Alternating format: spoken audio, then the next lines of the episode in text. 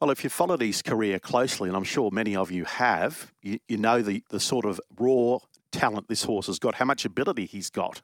Um, Yellow Brick, his record, of course, should be probably read better than what it does, which is exemplary as it is. 11 starts, six wins, and, and five placings, of course, by the mission. And he was terrific first up in the week, but beaten narrowly behind all that pizzazz, who had about three kilos, four kilos less uh, he started at $1.45. So the world was watching him there first up in the feature. And it's not easy to win a Weetwood first up, as we know.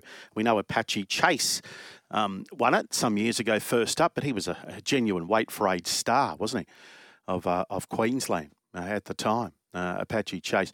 But Yellow Brick, he is favourite at this stage after drawing a perfect gate here for Craig Williams, gate five in the Silver Eagle race eight on Saturday at 1300 second out. And let's get the lowdown with trainer Tony Sears, who's with us now. Good morning, Tony.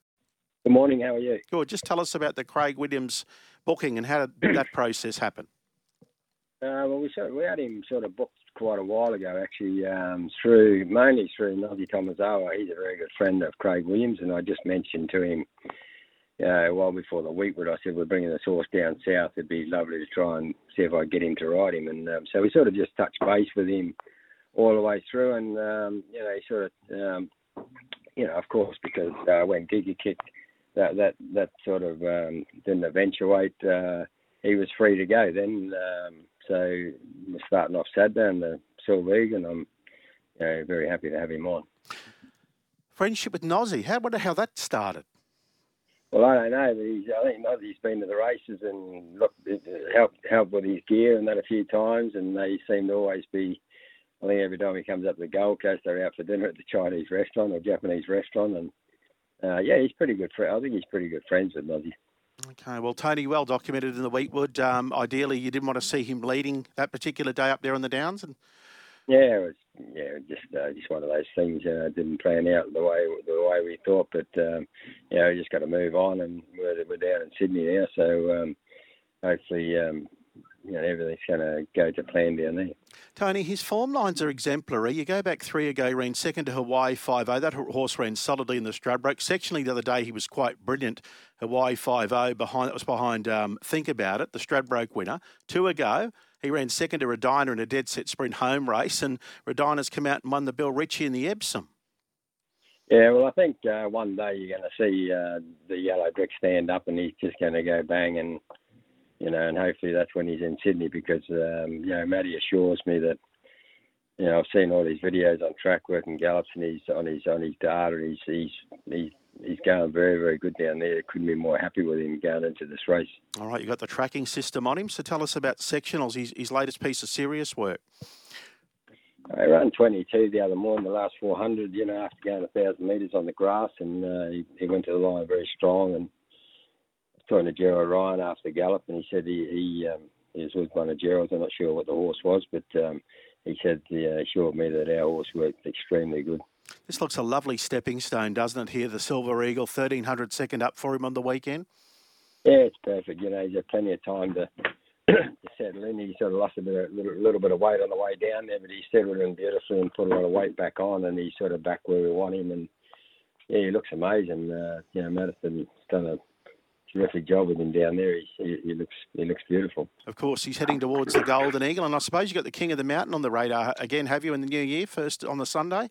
First of well, we have. We just uh, we're just going to get over the Sydney trip first, and then um, you know he hasn't been overtaxed this time. He's only going to have three runs, and then he'll come back. And you know we've got plenty of time to run him in the in the King of the Mountain if we want to. We, we can come back and give him a couple of weeks, three weeks in the paddock, and he'd have no trouble getting ready for that race. And then possibly from there on to the Magic Millions, and then we'd probably give him a decent spell and just sit down and see what to do. But it's, it's all up in the air until you know after the Sydney trip to see how he performs down there, and hopefully he performs up to uh, what we think he will. He he broke the track record, of course, didn't he, in the King of the Mountain first up last prep.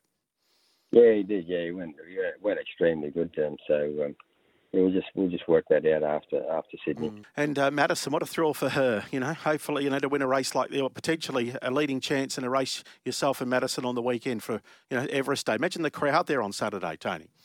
Yeah, it'll be unbelievable, and uh, it's a very good experience for her. Like I'm, you know, more than happy to send her down there. Her and the boyfriend's down there, living down there for five or six weeks, and you know she's been able to mix it with uh, in the box here with Chris Waller and Gerald Ryan, all the good trainers down there. So she's getting a lot of experience, and you know can only uh, help her in the long run. What did you think when they hit the line in the Weetwood? It was oh so close. We're all hanging onto the side of our seats because the whirl was on your horse, but Tony's horse just got him in the last bound or half a stride before the line. Yeah, I thought it'd be, I thought I thought um, it'd be a good effort if he had hung on, but uh, unfortunately he didn't, and uh, take nothing away from the winner. It's like uh, it's an up and coming young horse, and it won the race, and we didn't. So we just have to uh, move on and hopefully there's better and bigger bigger things in, in, in, store for us. Has Madison been working out her percentage if you happen to win the $10 million race in a few weeks? I think her and the mother, her and the mother end up with it all anyway, so it's no big. Yeah. I've, I've got worried about things yeah. like that. Tony, but isn't it great? We talked about the Everest and all the horses that cost less than seventy or eighty thousand dollars in it. There, many of them are leading chances, and here's a twenty thousand dollar horse heading towards a ten million dollar race. That's what racing's all about, isn't it?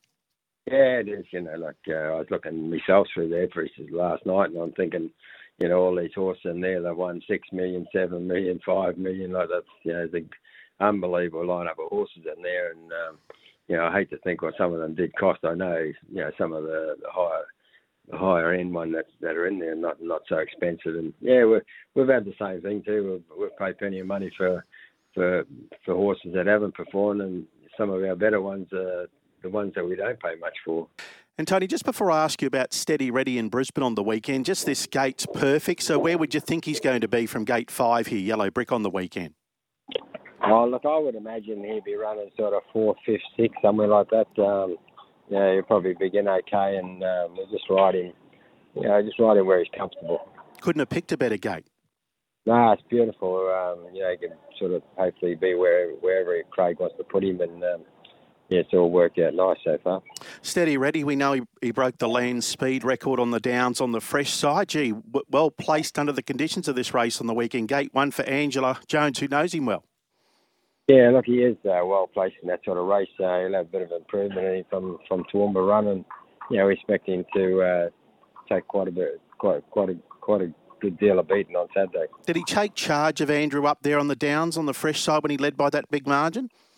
Well, I'm not too sure what happened. Uh, it sort of sort of surprised everyone, but um, just um, hopefully uh, that won't be happening on Saturday again. That tough run didn't take anything out of him on the fresh side. No, I took him home for a few days, and he's a very tough horse. He bounced back no problem, and uh, he's worked good uh, in between, and um, everything's 100% with him. All right, so more controlled speed, hopefully this time around. Well, that's what we hope. Yes. Mm. Thanks, Tony. Good luck on the weekend.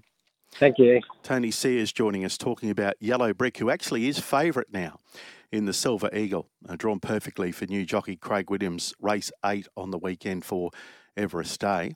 And of course, under the conditions of the set weights class three plate in Brisbane, he's the highest rated horse there, steady ready, 76 and a half. So, yeah, if he can sort of jump reasonably well, hold up from the inside, maybe lead by a length or something instead of six or seven that he led by in Toowoomba. I know one of his sectionals up there were, was astounding. Um, I think it was 1061 um, between about the 800 and, and, the two and the 600 there. Now, Steady Ready actually did a very good job to run third.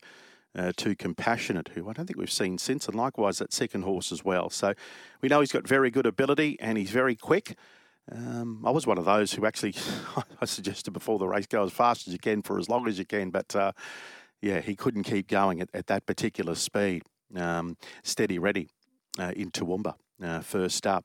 Of course, he's by um, Better Than Ready. Let's have a look at the latest market on the Golden Eagle on the weekend, which is race number six. In fact, it's race race eight. And Yellow Brick is 360 right now. Pericles 420. Benedetta, so Pericles 13. Benedetta's drawn 10. 550. Ruthless Dame. She went all right the other day, and I said that previously, but she ran seventh, but it was a good seventh. Um, $7.50. Gaza Blanca's 9 and then Kaboo from the inside is $10. But is this going to be his race on the weekend? Or is it going to be the one in a few weeks worth $10 million?